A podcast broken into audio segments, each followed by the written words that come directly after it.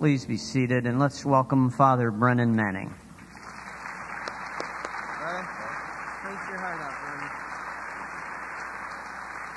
Thank you. In the words of Francis of Assisi, when he met Brother Dominic on the road to Umbria, hi. I, uh, I live in New Orleans, and just before I left, a friend told me about a Cajun who was standing out in the huge vegetable patch with a hoe. And a man came running up to him and yelled, Richard, Richard, come quick, your house is on fire. Richard dropped his hoe, went running lickety split down the road. Then he stopped, he paused, and he thought, I don't own a house, and my name ain't Richard. Just that moment of pausing and reflecting changed the whole direction of his journey. And that's what we're about here today, just a time to reflect on our core identity.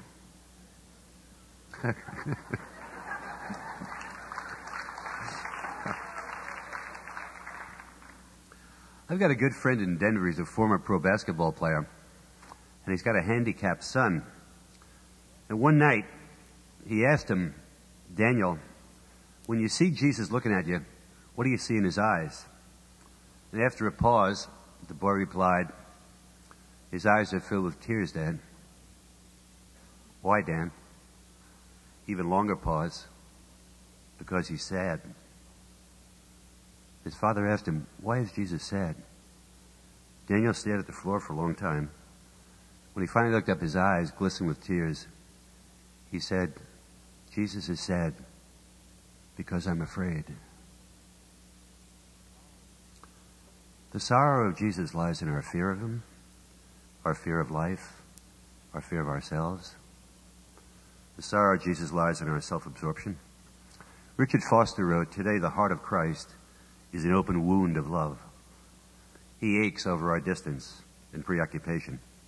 He mourns that we don't draw close to Him. He grieves that we've forgotten Him. He weeps over our obsession with muchness and manyness. He longs for our presence. I have not asked a Christian in 30 years, Do you know that God loves you? Who's not replied, Oh, yes, I know that. And 99% don't know it, except in some vague, distant, abstract way.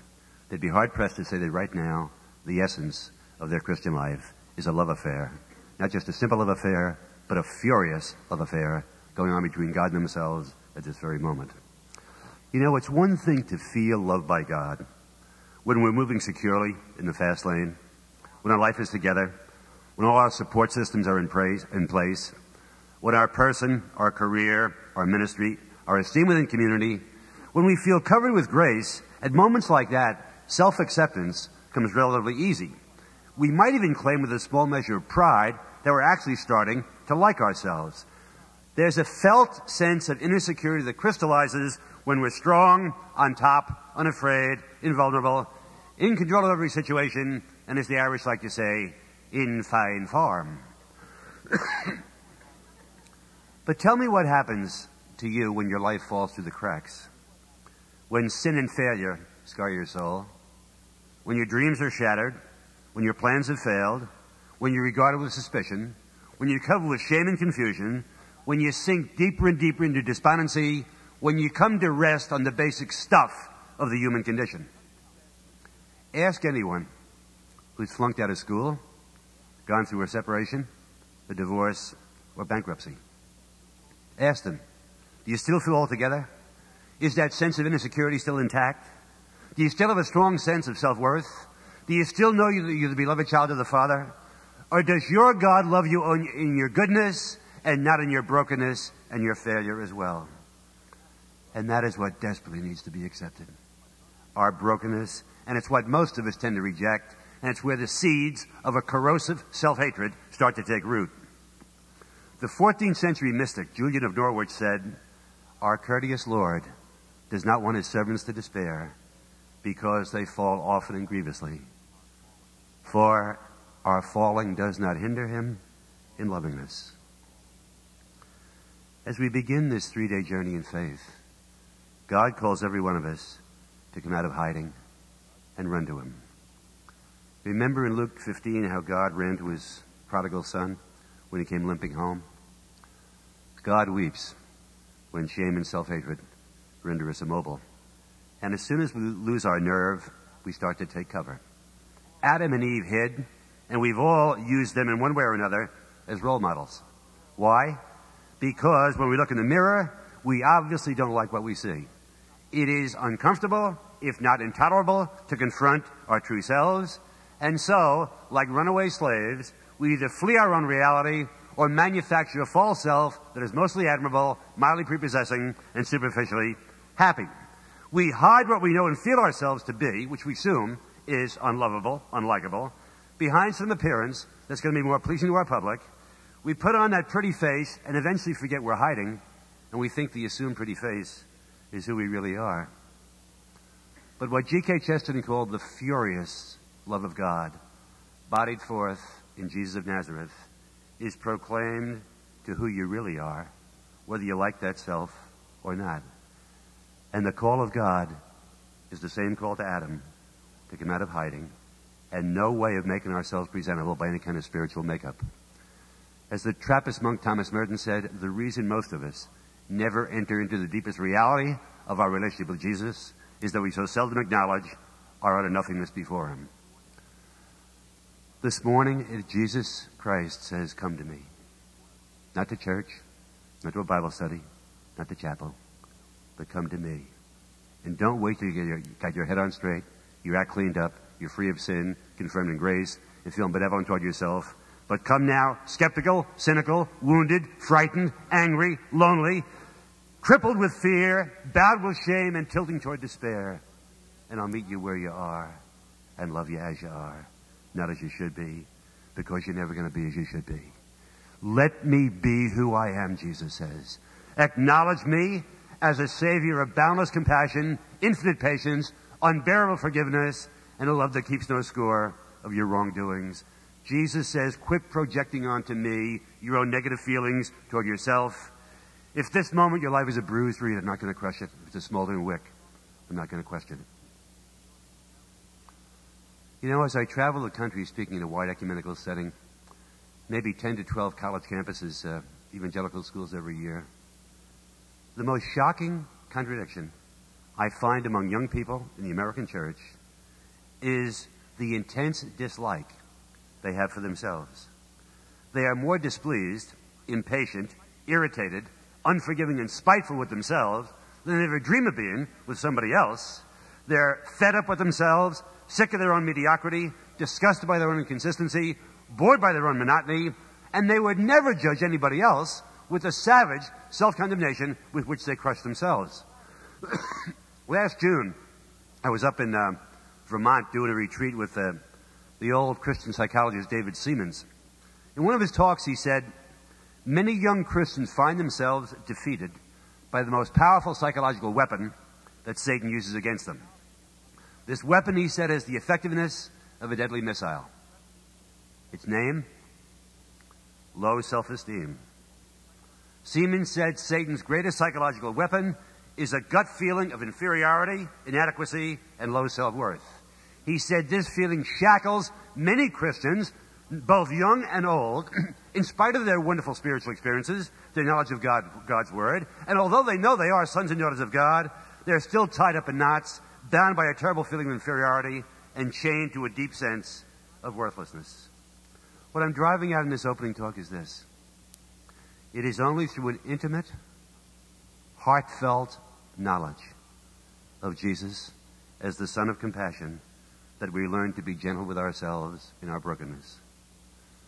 Only to the extent that we allow the relentless tenderness of Jesus to invade the mighty citadel of our ego to that extent, we're freed from that sickness that follows us everywhere we go, the self hatred that most of us aren't even ashamed of. You really don't know the Christ of God unless you change your attitude about yourself and take sides with Jesus against your own self evaluation. It's been four years since I've been in Westmont. And about a year after I left here, my life fell apart. So I went off to take a very significant step on my own inward journey. I went out to the Colorado Rockies and I made something for 20 days called the Intensive. It was a retreat combining silence, solitude, and therapy. Every morning I drive into Denver, 37 miles away, to meet with a Christian therapist who guided me getting in touch, touch with repressed memories and feelings from childhood. Then I drive back to the cabin in the Rockies, spent the whole day alone, no TV, no radio, no reading material of any kind, even the Bible, because it's easy to escape into the Bible. Well, as the days passed in the cabin, I discovered that I'd not been able to feel anything since I was eight years old. A traumatic experience when I was eight. It was a brutal beating from my mother in the afternoon, then a savage beating from my father that night. It shut down my memory for the next nine years. I can't remember anything in my life between age age age 17, and shut down my feelings for the next 50 years. And at the age of eight, what I call the imposter, or the false self, was born as a defense mechanism against pain. The imposter within whispered, Brennan, don't be your real self anymore because nobody likes you, even your parents. Here's what you do invent a new self that everybody's going to admire and nobody's going to know. And that's exactly what I did. I became a good boy, polite, well mannered, unobtrusive, deferential toward authority, unfeeling. I studied hard, scored excellent grades, won a scholarship to high school, and was stalked every waking moment by the terror of abandonment, the inchoate feeling that there is nobody there for me. But what I did discover was that perfect performance was the key that unlocked the door to getting my needs for attention and approval fulfilled. I orbited into a non feeling zone to keep fear and shame at a safe distance. As my therapist remarked one morning, Brennan, all these years, there's been a steel trap door covering your emotions and denying you access to them. But all the while, my impostor presented himself to the world as nonchalant, carefree. How you doing, Brennan? Terrific, dynamite, frisky, feeling fantastic, praise God. What I really wanted to say was I'm lonely, I'm frightened, I'm empty, and I'm tilting toward despair. This great divorce between my head and my heart has endured throughout my ministry. For the last 23 years, I've roamed the country, lately the world, as a vagabond evangelist, proclaiming the good news of God's unconditional love, absolutely convicted of what I'm saying, the truth of what I'm saying in my head, but never once feeling it in my heart. Around this country, I've been lionized, emulated, imitated, praised, quoted, but I've never once felt loved. A scene from the movie Postcards from the Edge says it all. A Hollywood film star played by Meryl Streep is told by a director played by uh, Jack Nicholson what an incredible, fantastic, unbelievable, wonderful life she's had. And how every woman in the country will, would envy her accomplishments. And Streep says, Yeah, yeah, I know. But you know what? I can't feel my life. Don't you understand? I can't feel any of the good things that have ever happened to me. It was on the 10th day of this retreat, I was just beginning to mourn my uh, insensitivity. And I noticed for the first time in over 30 years tears rolling down my cheeks. And that erupted into uncontrolled sobbing. Sometimes those breakdowns lead to breakthroughs. And as, as I was just draining the cup of grief, this remarkable thing happened. Somewhere outside the cabin, I heard music and dancing. I was startled. I got up, looked down the road, up the mountain. There's a huge oak tree with its arms extended, like in a welcoming gesture. I knew what was going on. I was the prodigal son. I wasn't reading this in Luke 15 as a spectator. I was a participant. And the blessing withheld by my primary caretakers, my mother and father, was now located in its primordial source, in the love of my Heavenly Father. From the time I've been a kid, I have never felt safe with God unless I performed flawlessly. And my need to be perfect has transcended my desire for God I've been locked into this sinner or saint mentality, this all or nothing mindset. I've interpreted weakness in my life as mediocrity, inconsistency as a loss of nerve. And the consciousness that I've sold out for small comforts along the way that have now become indispensable, that I've made small compromises that are now irreversible, has been a source of profound distress. A compassionate attitude toward myself was simply unacceptable. And my jaded perception of my own personal failures has led to a loss of self esteem and triggered mild anxiety, mild episodes rather, of depression and anxiety. unwittingly, what I'd been doing was projecting onto Jesus my own feelings about myself. I only felt safe with him when I was unscarred, unshaken, fearless, tearless, my face set like flint in the gospel, when I was walking the way of integrity, when I was high minded, noble. I only felt safe with Jesus when I was perfect. But on that radiant morning in the Colorado Rockies, I came out of hiding. Jesus removed the shroud, the mask of perfectionist performance that I placed on the face of my Heavenly Father. And I went running, stumbling down that road, up that mountain toward the oak tree. Scarred, sinful, forgiven, free, knowing for the first time in my life that there was somebody there for me. Gripped in the depth of my soul, the tears just washing down all over my clothes. I was given the grace to internalize, to feel, every word I've ever written and spoken about the wild, furious, furious, passionate, pursuing, stubborn, tender love of God, given the grace to understand all the words are straw compared to the reality. That morning I moved from being the preacher about God's love to being the object of God's delight. I said goodbye to feeling frightened and said hello to feeling safe. And then the great revelation in those 20 days was praying over this passage in chapter 5 of Ephesians where Paul says, The things which are done in secret are things that people are ashamed even to speak of. But anything exposed by the light will be illuminated, and anything illuminated turns into light. My friends, here is revelation, bright as the evening star. Jesus not only forgives and forgets the shameful deeds of our past, but he even turns their darkness into light.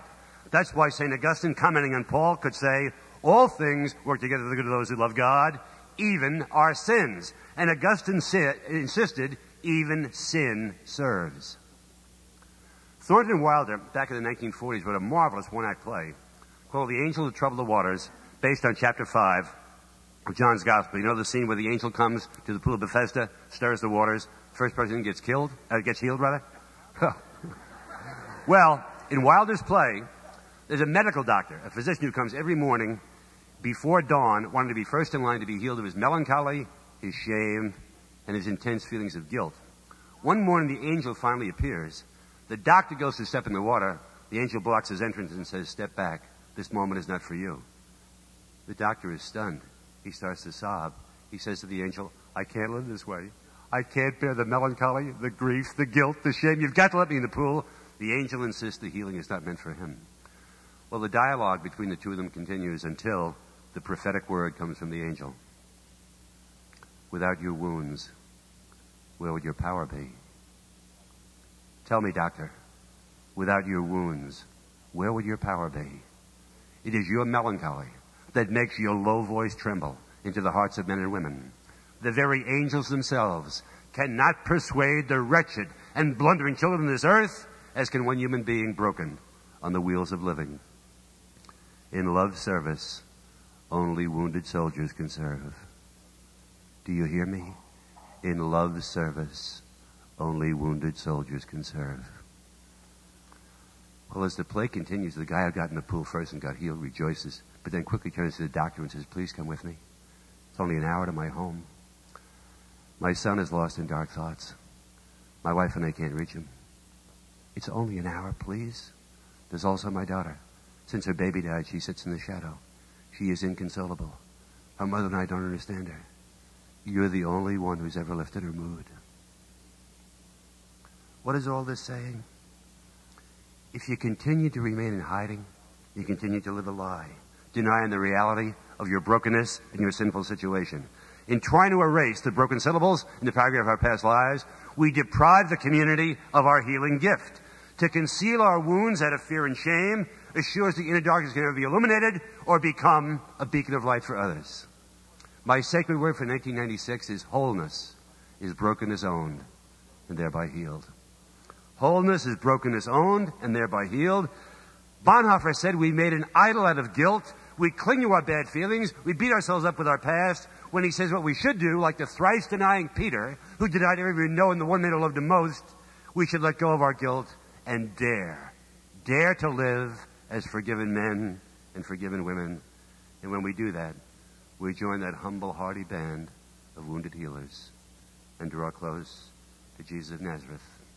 As you know, if you've read Henri Nouwen, the theme of the wounded healer is that all grace, all light, all healing are communicated through the humanness, the brokenness, the vulnerability of men and women who have been bent, fractured, heartbroken, shipwrecked on the wheels of living. In love's service, only wounded soldiers can serve. As many of you know, I'm a recovering alcoholic. And I find often my deepest experience of church in Alcoholics Anonymous. Because everybody who comes to the meeting knows they've made a slobbering mess out of their life. Everybody there has come out of hiding. Every man and woman acknowledges their wounds. They keep them visible. And the wounds are used to illuminate and stabilize their own lives. And Alcoholics Anonymous is the most effective, according to Scott Peck, the most effective healing community in the history of the United States, graphically illustrating the power of wounds when used creatively to lighten the burden and to carry the pain of another person. Rainer Maria Rilke used to write letters to a 23 year old aspiring poet. And one letter he wrote, Young man, do not believe that he who seeks to comfort you, meaning himself, lives untroubled among the simple and quiet words uh, that sometimes do you good. My life has much difficulty and sadness remains far behind yours. Were it not so, I could never find the words that bring you such comfort. Rilke is saying his own wounds, his own pain, his own sadness, make him aware of his inner poverty and create the empty space in which Jesus can pour his healing power. Rilke is simply echoing the cry of Paul, I'm going to boast of my brokenness. I'm going to boast of my weakness that the power of Christ may dwell upon me. What my own sacred journey of the past four years since I was last at Westmont has taught me is this. I'm only safe with Jesus when I feel safe with myself. And when I trust that Abba, who ran to his wayward son and never asked any questions, when I am the prodigal coming home, then in the core of my own being, I can accept my brokenness as being proper to the human condition, uh, an integral part of God's plan for my life. Boy, did C.S. Lewis capture the dynamism and brokenness when he wrote, that salvation might not consist in canceling the moments of sin in our lives, but in the perfect humility that bears the shame forever, rejoicing that we furnish God an opportunity to show His mercy, and glad that our sin is common knowledge to others. The decision to come out of hiding is our initiation rite into the healing ministry of Jesus Christ, and it brings its own reward we stand in the truth that sets us free. We live out of the reality that makes us whole. Folks who read my books will often go to the notes at the end and say, God, Brennan, you must read 10 million books. Like in Ragamuffin Gospel, you quoted 73 other authors. Outside of the Bible, what's one of the 10 best books you ever read? And one of them is a book that I read in 1957, and I read it every year. I've read it every year since in the month of December. It's a book by Georges Bernanos, a Frenchman, and it's called The Diary of a Country Priest. And this young priest has struggled all his life with doubt, fear, anxiety, insecurity, shame, and self hatred. On the morning he dies, his last entry in his journal is this It's all over now. The strange mistrust I had of myself has flown away, I believe, forever. That conflict is done. At last I am reconciled to this poor, poor shell of me. How easy it is to hate oneself. True grace lies in forgetting. If only pride could die in us, the supreme grace would be to love oneself in all simplicity, as one would love any other member of the body of Christ. And his last words are, but does it really matter? Tout est grâce. Grace is everywhere.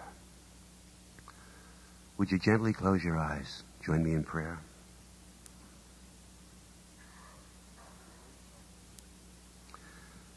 In unself conscious freedom, tune out everybody else around you. And to use that old Quaker phrase, center down, sink into the center of your soul, become aware of the presence of the indwelling Christ. Recall his word, make your home in me, as I make mine in you. Abide in me, as I abide in you. Now, don't think anything. Don't intend anything. Don't promise to perform anything. Just grow still and let yourself be loved as you are and not as you should be. Like slipping into a tub of hot water. Let the love of Jesus seep in, saturate, permeate, penetrate every part of you. It's one thing to understand cognitively that He loves you. Quite another thing to realize it, to experience it, to be in conscious communion with it. For a moment, slip your hand into the hand of Jesus and walk back with him down memory lane. Recall those sacred scenes from your past. The day you met Jesus. The day you fell in love. The day you were rescued from danger. The day you enrolled at Westmont. An extraordinary encounter with a friend. Moments of personal failure when to your utter amazement you discovered the grace of God dynamically at work. Just grow still and give thanks for the faithfulness of Jesus, for the grace of God throughout your journey. Before you put your head in the pillow tonight, I'd ask you to spend a few minutes alone with Psalm 103. And tomorrow morning, for morning prayer, Isaiah 43, 1 through 7. Night prayer tonight, Psalm 103. Morning prayer tomorrow, Isaiah 43, 1 through 7. I'd like to close with a blessing written by my spiritual director in New Orleans, Larry Hein. May all your expectations be frustrated May all your plans be thwarted. May all your desires be withered into nothingness, that you may experience the powerlessness and poverty of a child, and sing and dance in the love of God, who is Father, Son, and Spirit. Amen.